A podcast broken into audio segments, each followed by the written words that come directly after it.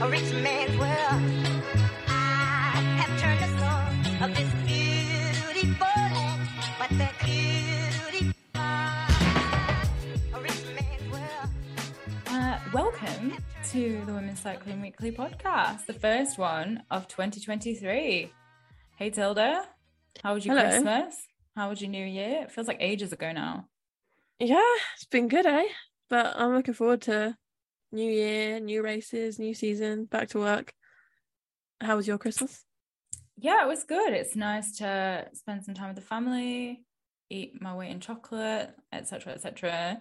But looking forward to, well, I'm glad that normal life has kind of restarted, and looking forward to racing. I think this is going to be a good season. Yeah, I have a good feeling about it too. I feel like 2022 was just so like crazy with loads of new races, new teams, new riders, whereas now we're like settling in calendar. I mean, we're kicking off with a new race in Tour Down Under, but second Tour de France Femme, stuff like that.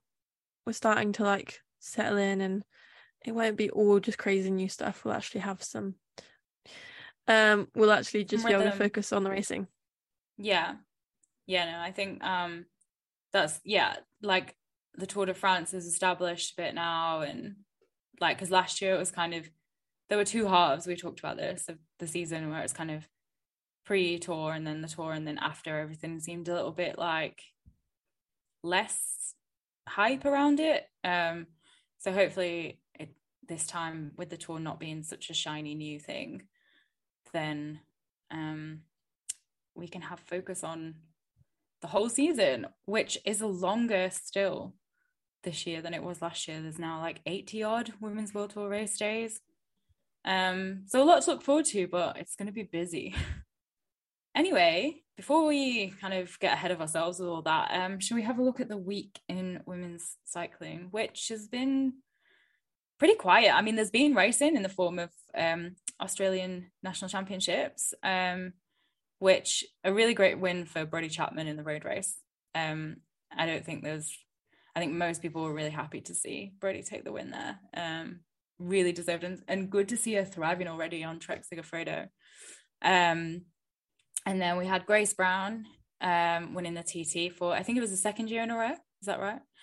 Um, and then Amber Pate won the crit as well. So that she's a new rider for um, Jayco AlUla. This is the time of year where we get used to all the new team names and all the new jerseys and get it wrong all the time.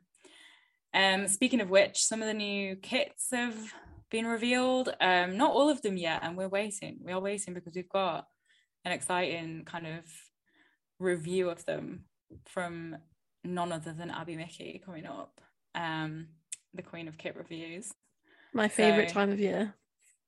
truly. Um, so when they're all out, we will be bringing you that. Um, but yeah, SD Worx, theirs has come out. Um, what did you say? It was given you compared it to something. Well, this is hard to explain like, if you're not looking at it. So everyone listening, get up a picture now of the SD Worx kit. There you go, you have it now.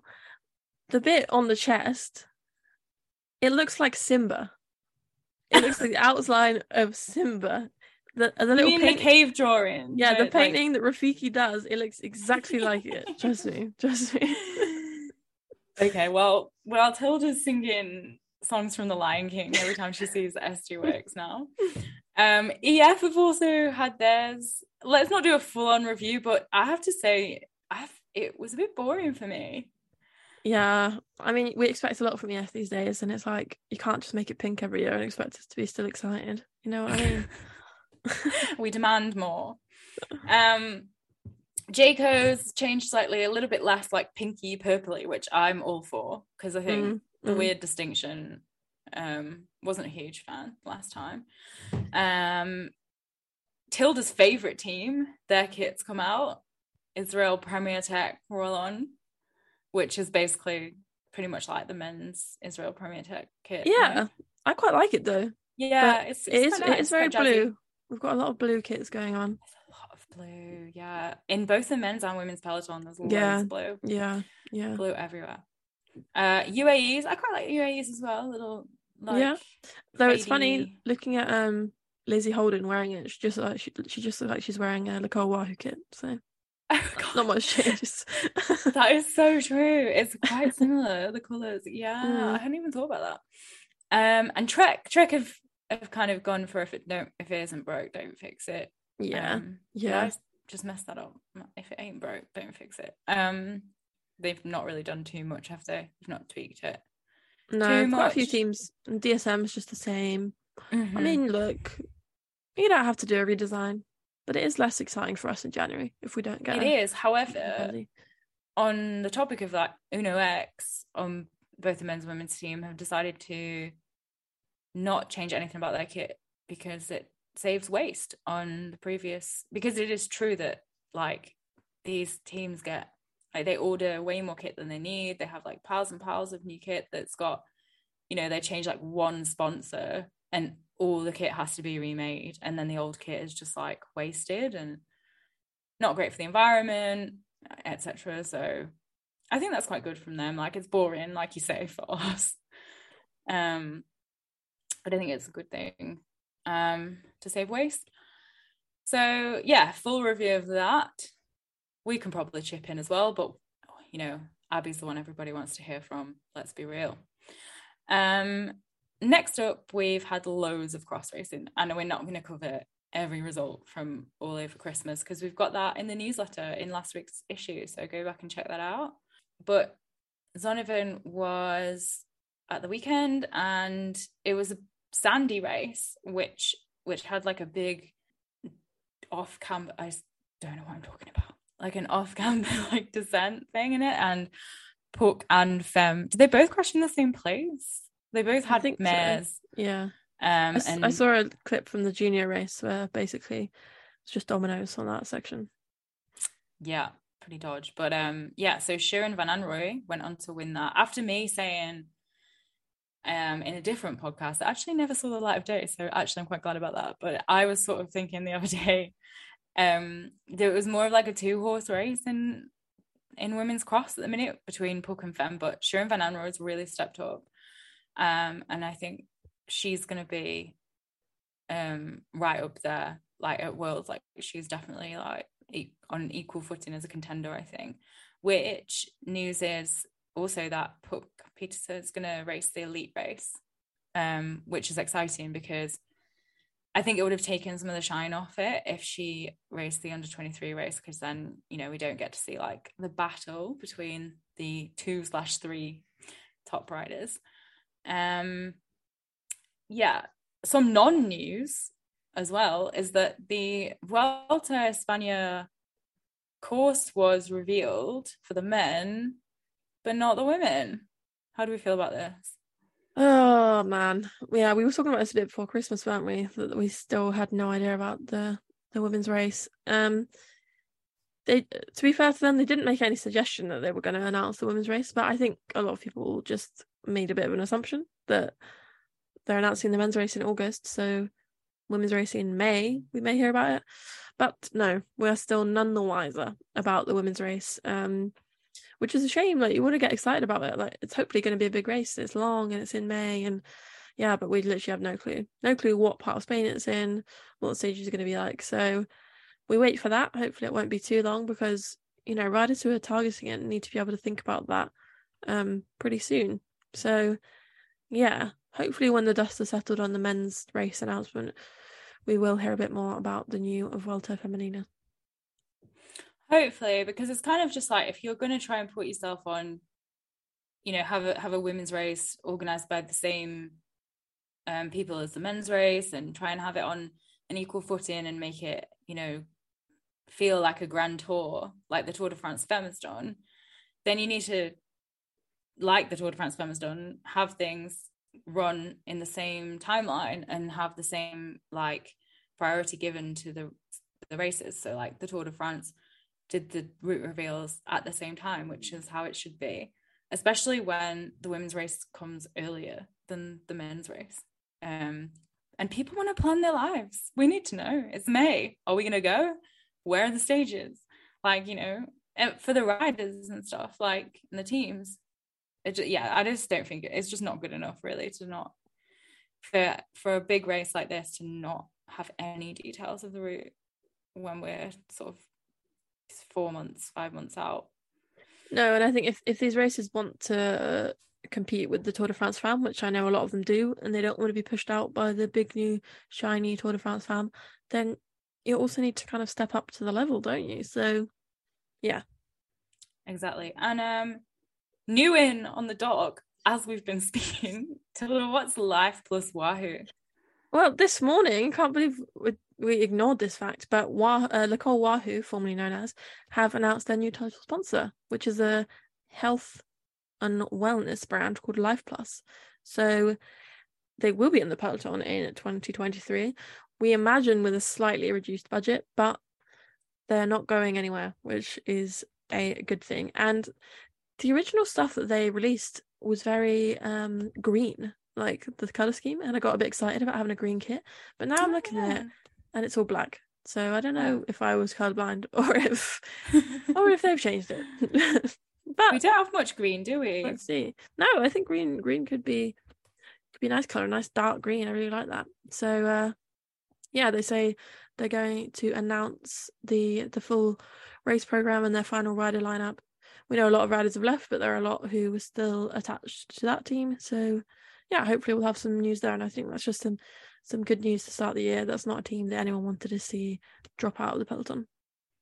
No, not at all. It's great that the team's going to carry on. I think unfortunate that they've, you know, hemorrhaged quite a few riders and potentially don't have as big a budget, but they've been in this position before and and built their way back up again. So hopefully we see them um, just continue to be the great team that we know them as and kind of go from there. Um, they did have ambitions to go into the world tour at some point. So yeah, would be great to see a British team be able to do that.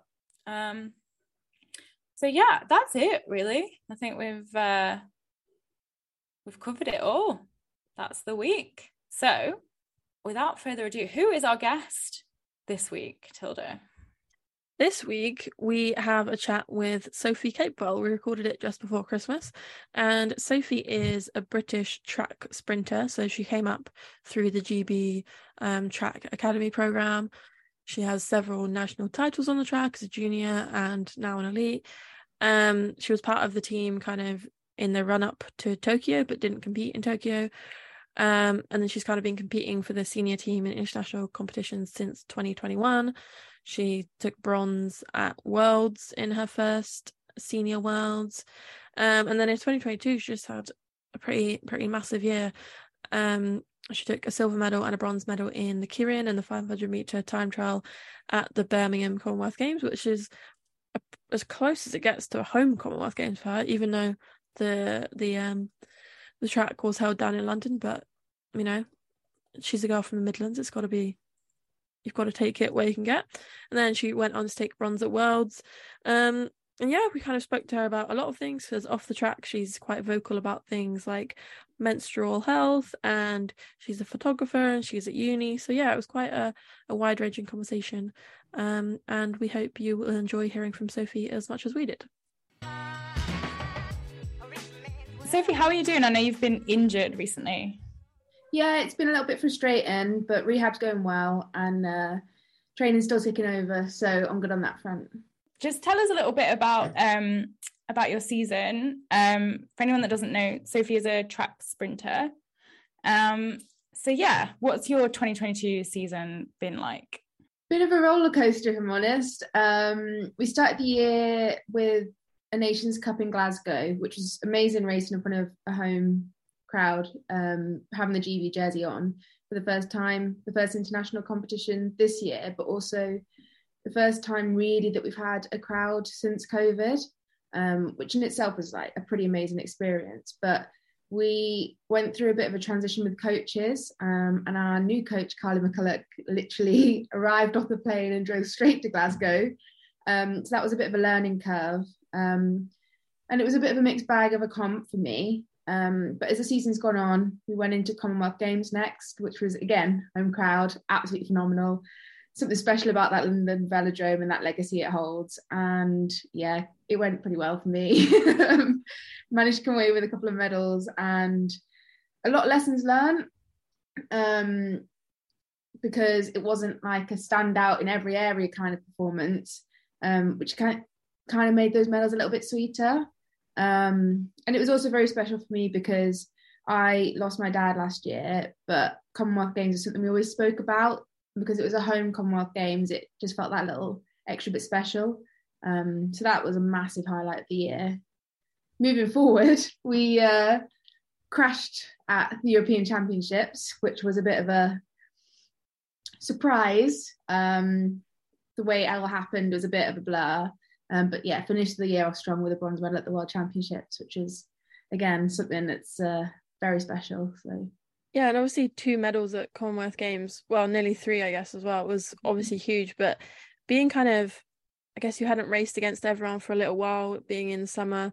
Did you go into it expecting to come away with that many medals? Was it a surprise, or yeah, were you kind of like, yes, I'm going for these? Uh, yeah, it was a surprise.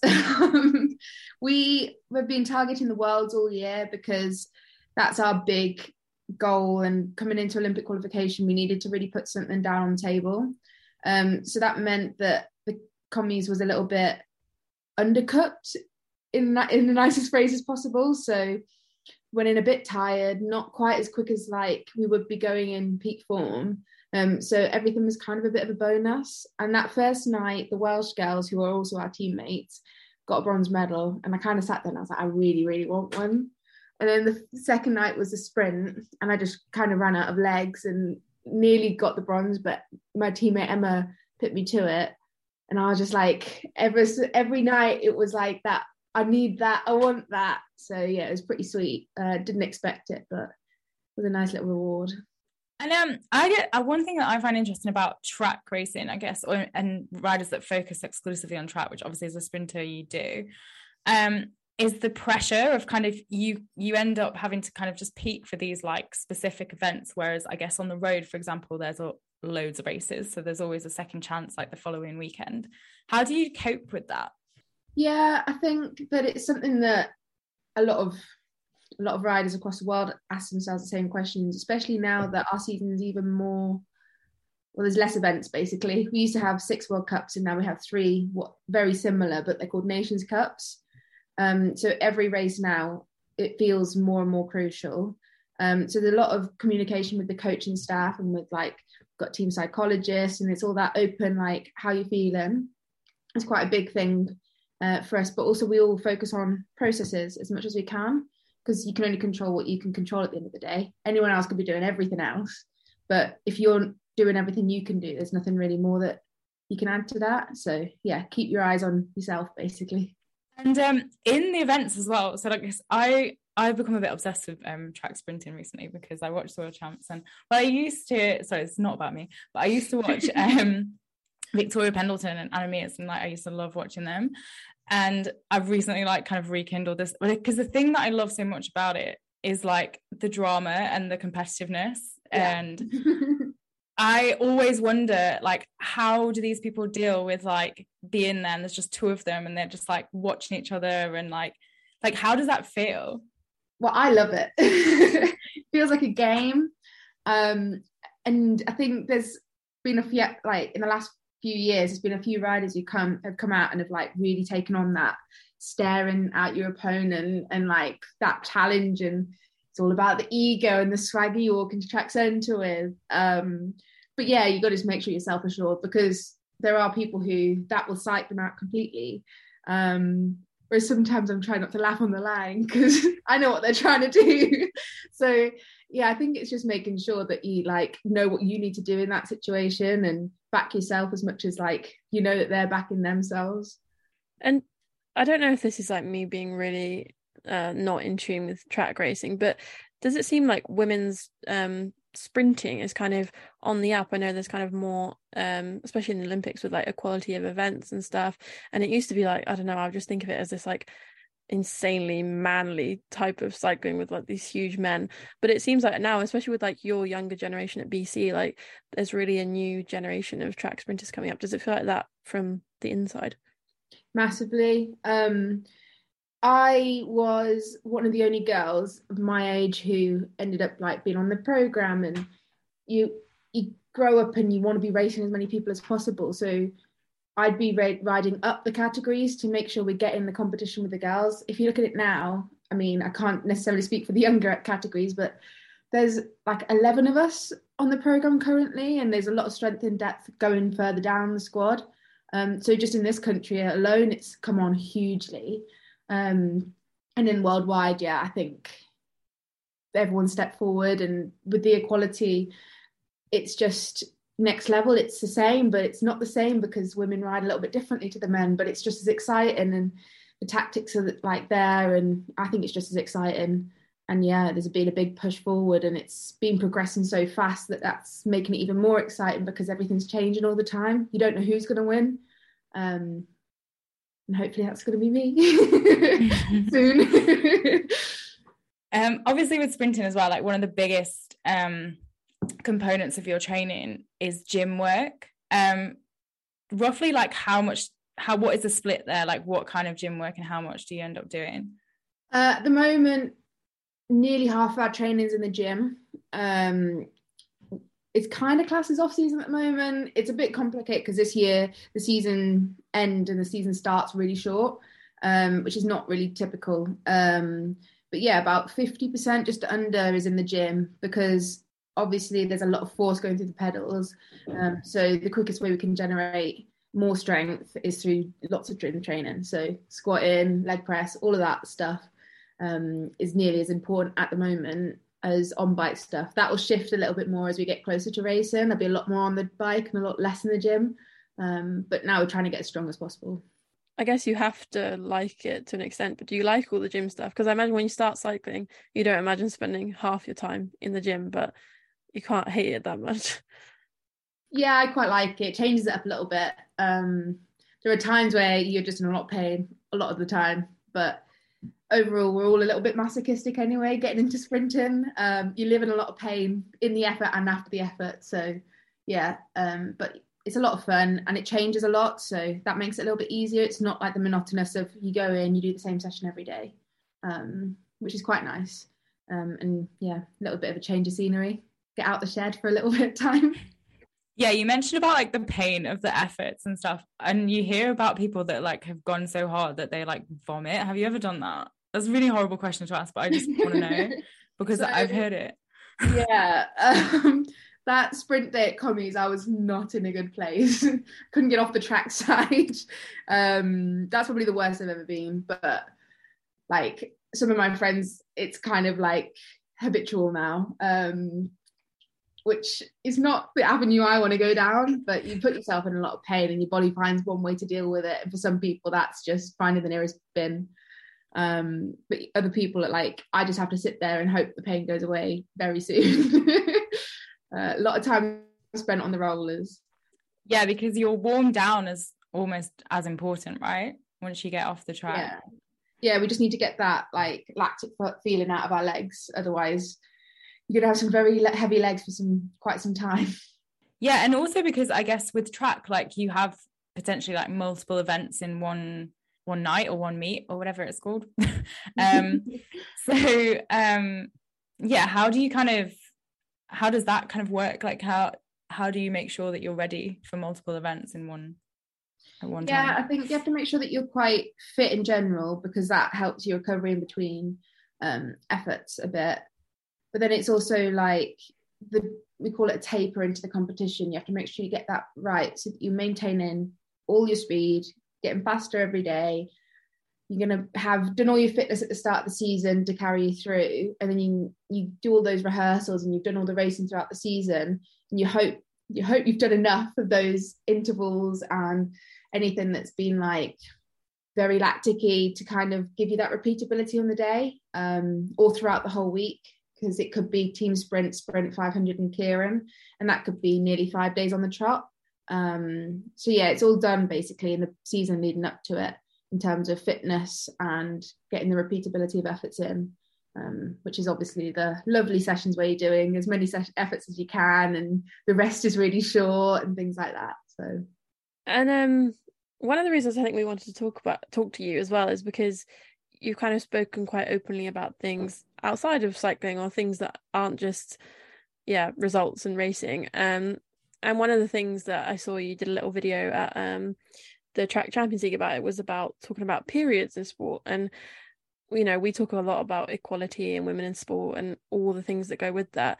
Um but yeah can you tell us a little bit about kind of what what having those conversations kind of means to you Yeah, I think I've been really fortunate um, throughout my time in sport that people have had quite an honest and open conversation with me, so that that made me feel in a really comfortable place and confident place, like to be a woman in sport. I think it can be overlooked a little bit that you do your phasing and your coach writes your program and you just crack on with the training and that's the way it is. Whereas that might be it for the men, but it's not quite that straightforward for women.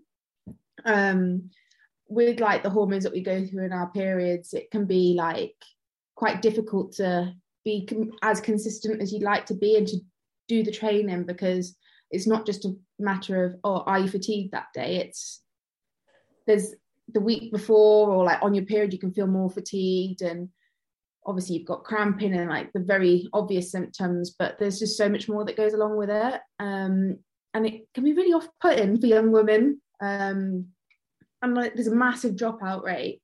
And like I feel really privileged that I've been in the position I've been that with a lot of my coaches it's been super open and honest conversations and it's not felt like a taboo subject. But for, it's not it's not the case for a lot of other women. Um, but alongside that there's all this research and like data from previous years that was never really done on women because of that external factor meant it's a lot harder to do the research and get the results you want because there's an extra variable in that mix. Um, and we want that to change. We want to know what's going to make us better and faster. And i think that's what also led to women's sprinting coming on so much in the last years because there's started to be all that research and that fight for like well hang on a minute. Why why is it different for women? Or what are their strengths and what advantages do they have and how can we adapt their training that's not just the same as the men's? Because ultimately physiologically whether we like it or not we're different. And yeah we, we want to celebrate that and use that as a strength and it not just be seen as oh you know and not use the word and it'd be like oh well they're on the time of the month and that's the way it is. No we're on our period and it's going to affect me like this. Um and yeah it's important that we talk about it. Yeah, it's interesting you talked about um research and, and that too, because I guess especially with a discipline that does so much has so much gym work, so there's like um research that's gone into kind of like what muscles or what muscle groups are best what am I trying to say? That like you can activate more at certain times of the month, and it's just all this new research that's kind of only just being done about how like 50% of the population respond to exercise and ad- adaptation at different times of the month. Um, but do Mm. you are you using any of that, or like are your coaches using any research like that, or looking into that kind of thing with it when it comes to your training? It's um, I mean, there's a lot of staff at British Cycling who are the brains behind a lot of the operation and things like that. There's been um, people looking into so women have a lot more lower back um, injuries than than men typically, um, and then that's due to the fact that our skeletons are different in just generally, um, but also hormones can play a factor into that. Um, and so, like, there's some athletes who do less loading around their period to minimize that.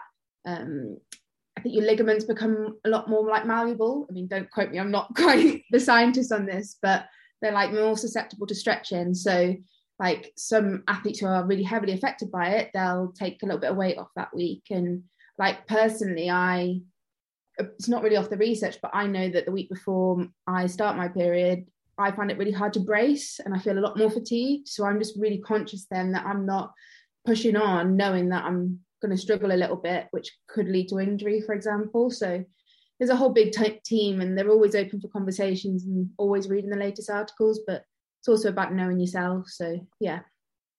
Do you track your cycle and train according to that? Yeah. Yeah.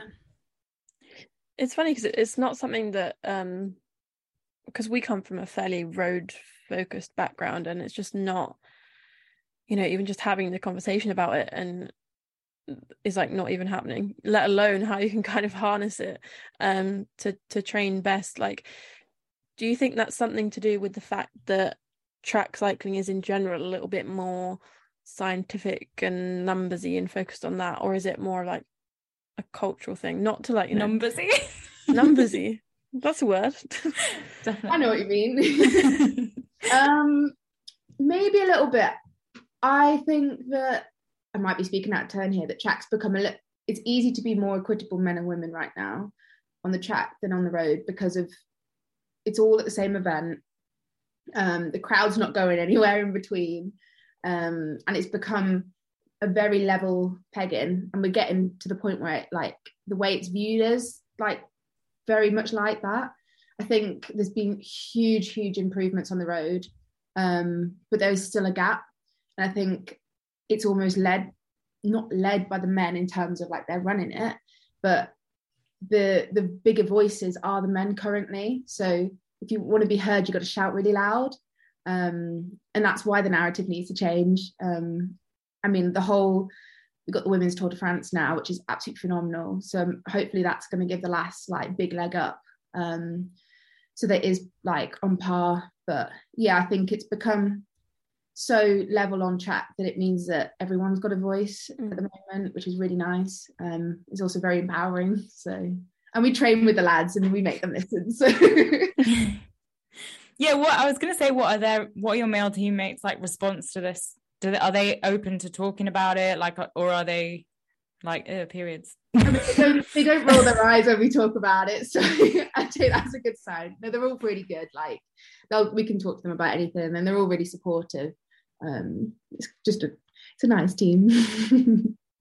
Well, it was interesting. I was kind of thinking, and I was like, one of the few people I've interviewed that have spoken openly about this was Elinor Barker, one of your GB teammates. So, and she was talking about endometriosis, which is a whole different kettle of fish with this Yeah. stuff. So, um, yeah, it's just great that there's more more conversation around it. I guess. yeah, definitely. Um, okay, yeah, you was, well, that's yeah, you were talking about um the increase in like e- equality on the track, and um, I think it's a, it's kind of, or at least there's efforts being made for it to grow quite a lot as a discipline, and one of those things is the track Champions League. Um, what's your experience with that like and what do you think it's doing for for track cycling Um, so last year was the first year of the Track Champions League, uh, and you get invited off the back of the World Championships. So it ends up being the top 18 riders in each discipline. Um, and I think it's great. I love track cycling, and I think that everyone will love track cycling if they give it a chance. Um, especially like being biased as a sprinter, and we've spoken a little bit about it already. It's just so exciting the whole cat and mouse and the racing, and it's always adrenaline pumped, and there are big egos on the track, and there is always drama in some element, and um, and bringing it onto a bigger stage, like there's so many things. One, hopefully, it's going to get loads more people into track cycling. Um, I love it, so I want all the kids to love it and all the adults to love it, and all that side of things. And then it also provides us with an opportunity to race on a big stage. Like it doesn't feel like any other competition. The crowd has been sold out most of the time, um, which then makes us feel like you're part of a bigger thing, and it, and it fuels that adrenaline side, and it fuels that you want to race well, and really pushes you on. So that's another side, and then obviously there's a financial side being in sprint and it can be quite hard to like find sponsors and stuff and it gives us the opportunity to kind of break outside of our national governing body roles and ride for yourself and get some sponsors and earn a little bit of money on the side which always helps at the moment. Um but i think it's just yeah it's a big like feels like a showcase but it's got the athletes really at heart um and yeah i mean who doesn't love track cycling so yeah push it out to the wider world yeah we're converts for sure We are, we are. There's Yeah. something just so like it's just so easy to understand. And I mean, obviously, we've been watching track for ages. what, do you, what are you saying about us tilda well, you know, but you know, even when you watch the Olympics, there's like 500 different events, and I think probably naturally we would uh look at the endurance and understand that a bit more just because there's names that like we would know but i think having both the disciplines on like really equal footing at Tra- champions league i think for us like one thing we've definitely noticed is it has really opened our eyes to the sprinting side and I think we really enjoy it a lot more. So I think that is hopefully, yeah, like getting cycling audiences in general into all forms of track cycling, not just like, oh yeah, Katie Archibald, but you know, there's, I mean, there's doesn't love Katie Well, Archibald? exactly. but yeah, I completely agree. It's so accessible, and the way it's structured, like I think it it's made for people to be able to watch. That's the whole purpose is people to watch that. So they want to make it as easy to understand and as much information that is needed as possible. So yeah, really cool. Yeah, so you kind of wrote about that, didn't you? About how it's kind of almost not designed for like the cycling geek who already is really into the sport. It's kind of designed for like a mass audience of people who might stumble upon it or just go for the vibes or whatever it is, which is really cool. Also, speak for yourself about um only just getting into sprinting. I've got a t-shirt with, about like Victoria Pendleton. It says like Queen Victoria. I was obsessed. Don't. Okay, okay. Um, the one thing I wanted to ask, like you did mention it, it it is sometimes a little bit more like a showcase and it's kind of like a party vibe. But how does it compare in terms of how you value like the results there as an athlete compared to something like Euros or a Nations Cup or Worlds? yeah, it's a big showcase on the outside, but in the pens, it's pretty serious, um, especially amongst the top contenders. Um, it's a bit difficult the time of year because I really need to take time off this year. So I went in pretty cold, um, which meant that it wasn't quite as high up on my um, hit list, let's say, as it would have well, as I would have liked it to have been. I think the exposure you get to racing best people in the world is such a big advan- like opportunity and advantage going forward. Um, that yeah, over the next few years, like it'd be nice for it to be really high up on my hit list.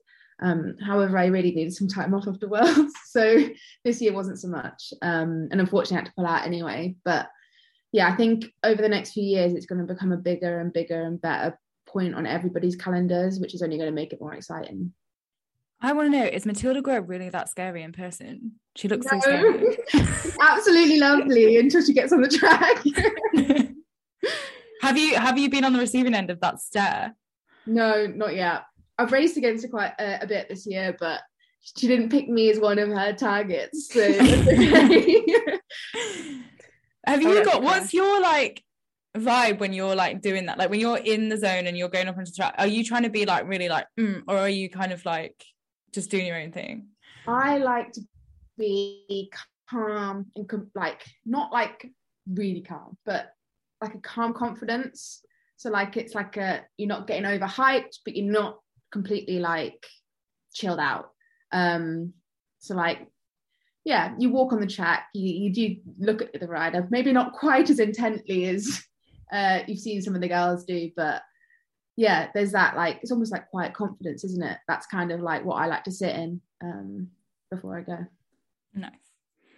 Um, and yeah, you mentioned how like you needed a break after Worlds this year because it's been pretty busy. Um, but next year is also kind of a weird one, and then it's already like the run up to Paris. So Yeah. what's what are your like goals? How are you planning that out for yourself next year?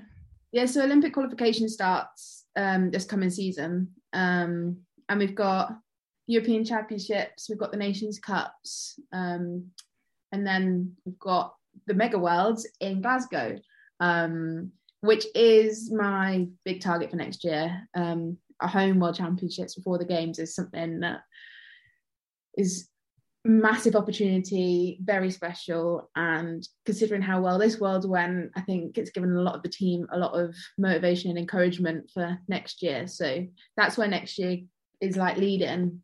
And that's going to be all in preparation for Paris then. feel like it's come around very fast. Um, training as the reserve with Katie, and then all of a sudden now we're looking into Paris. But it's quite an exciting time because, as we mentioned earlier, there's so many of us. So yeah, I think Worlds is going to be number one on the hit list for 2023. Yeah, and when it comes to Olympic qualification, like how is that process for you as an athlete? Like, do you feel confident that you will qualify, that you'll get a place in the team and stuff like that, or is it still a bit like it's really fighting for your place? Um, oh yeah, Um, it is very much a battle with like Olympic qualification because there's almost like two things that go on at the same time. You've got we want to qualify the team sprint for Paris, and we are going to do it this time round. Um, we've everyone on the team is on board. We've all talked through qualification and how we're going to work as a team and everything going forward. So you've got that side. Then alongside qualifying a spot for the games, you want to be the one going to the games. Mm. So there's always going to be that internal competition. Um, and you've almost got to remember to keep your eye on the big prize because if you want to be the best when it comes to Paris, that's that's the number one. You can compete internally as much as you like, but if you compete internally as much as you like and you don't make it to Paris and you're not the best in Paris, you you've missed you've missed the mark. So it's just reminding yourself what the bigger picture is all the time because it can be quite hard at times when you're having a bad week and you're not going as fast as you'd like and there's somebody banging on the door or they're beating you at the time. Um, but yeah, it's always thinking about that bigger picture and uh, playing the long game. and how does that affect the dynamic in the team? Because obviously you're you're like competing against your teammates really so how do you kind of balance that with also obviously you get on with them or i imagine it seems like you all get on so yeah we almost like have this like unwritten agreement that that's the way it should be um i mean carly keeps us in check if we if we step out of line but you've got to remember that we need each other to get to the end goal um in the first place and i think that rings true throughout the team and that's something that has been said for a long time now. We don't want the reason that we let, let, for example, don't make it to Paris to be because we've all been bothering about each other and have like squabbles when ultimately we all want the same thing. So yeah, it's just again like the staff or us reminding ourselves of that bigger picture. There are always going to be conflicts along the way, not necessarily like full blown arguments, but someone's going to be upset by a decision that's made about selection or something. So yeah, it's just keeping that big thing in mind and talking about it. And to decompress from all of that, um, I don't really need to say what do you do because I've seen from Instagram that you're a really keen photographer. Um, talk to us a little bit about that because there's some stunning shots on that account of like the Lake District and some portraits. So you're obviously really talented at it. So where did that come from? Thanks. Um, we actually went on a training camp to Montichiari in Italy and I was before we went, it was I think that was my first international training camp, and it's Italy. It's beautiful. So I was like, I really want to take a camera. Um, so I asked my mum and dad at the time. I was like, Can I please borrow your DSLR? I want to go take it to Italy with me. Um, it's going to be really pretty. Like, please, please, please. They're like, yeah, no worries. Took it away. Had the best time. Came away with loads of like actually probably really bad pictures, but I really enjoyed myself and like they're just memories at the end of the day you keep hold of them.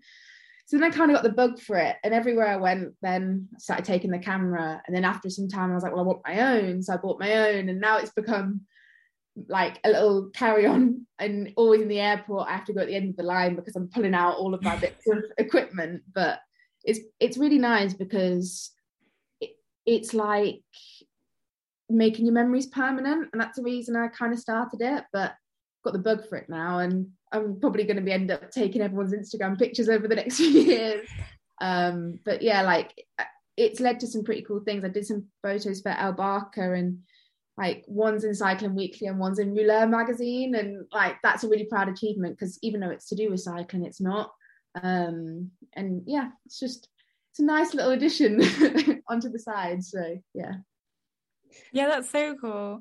And you so you're not trained at all. You just started it for fun. Yeah, just started as a hobby. YouTube, internet, all the documents online, asking a friend. that's how I kind of got into it. Um, that's awesome. Is that something you would think about maybe doing as a career after sport, or is it just yeah. going to be a hobby? Yeah. Uh, maybe depends how sport goes. uh, just keeping my options open. I've got enough. a maths degree going on the other side. So yeah, so that was the next thing. Yeah, so you're also studying as well. So when you're not like in the gym on the track taking pictures, you're studying. Yeah. um, how tell us a bit about that? You're studying at Loughborough, if I'm right. Yeah, Loughborough yeah. University. I'm doing a maths degree. Um, I'm in what is my second year um, right at the moment, and I'm doing it a stretch degree because of racing at the moment. It's pretty hectic, and I think I'd be finding it hard to keep up. Um, but it's something that I've always enjoyed at school, and my, I'm the kind of person who kind of needs I need to use my brain basically. Otherwise, I don't know what to do with myself. So, yeah, uni, and it's it's hard, but I get a lot from it. So, yeah. Yeah, we were saying it's it's it's rare that like a sports person is doing a degree and it's not like sports science or sports psychology or sports management. Is that kind of a benefit to you that you can kind of just switch off a little bit because it's so far removed from from racing? Yeah, and I kind of picked that. I tossed up the idea of like doing something that I'm like, oh, it's going to help my career. But I read all the articles that all the staff send me anyway and do all my extra research around the area. So I wanted to pick something that was away from cycling. So it could be something that when I'm doing it, it's switching off. And if I did choose at some point that I didn't want to do anything to do with cycling or sport, I have that option now. Um, although I love it, so it's probably not going to happen. But yeah, and it, it's just nice to change things up a little bit and yeah do something different. Yeah it sounds as though even though sport can be so like all consuming and you can get a bit one track mind about it like you've got a pretty good balance going on. Yeah and it's pushed really heavily at british cycling. We've got um performance lifestyle advisors who've been working hard for years and years to try and get people to think about life outside of cycling because as much as it's all sport as much as it's amazing and fun and I love it, and I know nearly every, like everyone who's I've spoken to loves it. Like, there's going to be a point where you need a break or you need to leave it. Um, and I've seen a big change in a lot of people who've started to make their circle a little bit bigger and develop as a person, and it impacts you on and off the bike. So, like, if it's going to help, why not? Yeah, definitely. It's always interesting when you interview riders, like the ones who have like really thought about life outside of cycling and there's ones that kind of haven't so much and you kind of wonder like when they quit like what's actually going to happen to you but yeah no it sounds like you've got a really good um a good sense of like who you are and what you like and outside of the sport as well which is really good a lot see. of work's gone into that yeah but also like it makes the fact that when you're riding a lot more fun doing something outside because you don't have that fear of well if it goes badly what am i going to do with my life? It's like oh well if it goes badly it's just gone badly this one competition. I've got x y and z to fall back on so you can enjoy it a little bit more um, which is kind of why we do it in the first place so.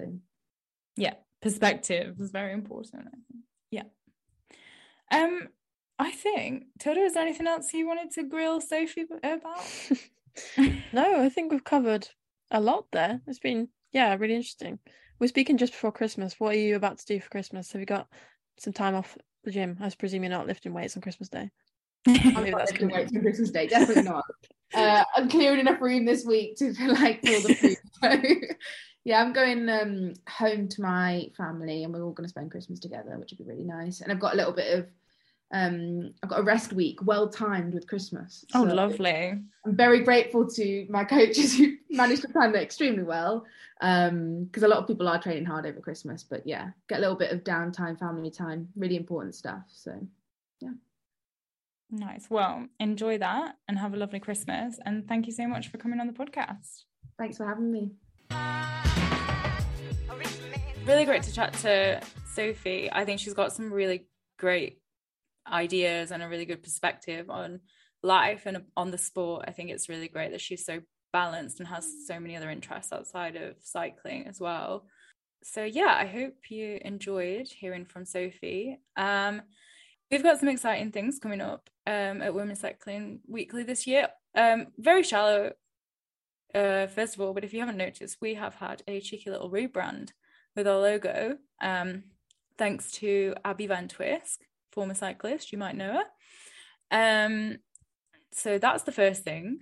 Um, and the next is that we're going to bring you some socials, make things a little bit more interactive. Um, but we are just looking forward to bringing more racing content, being at some races on the ground and just get just bringing you bigger and better things in 2023 um, first and foremost we're looking forward to Tour Down Under, which starts on Sunday.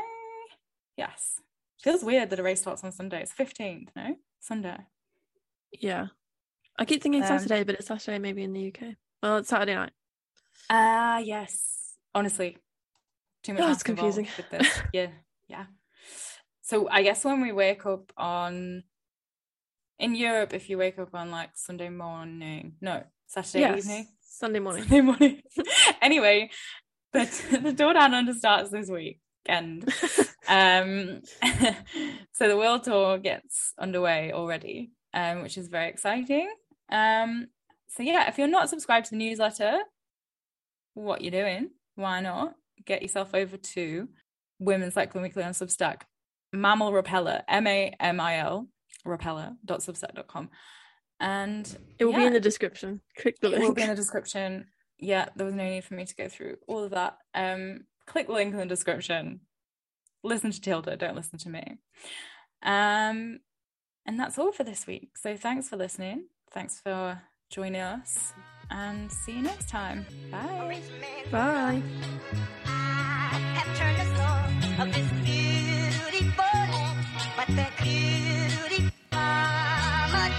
A rich man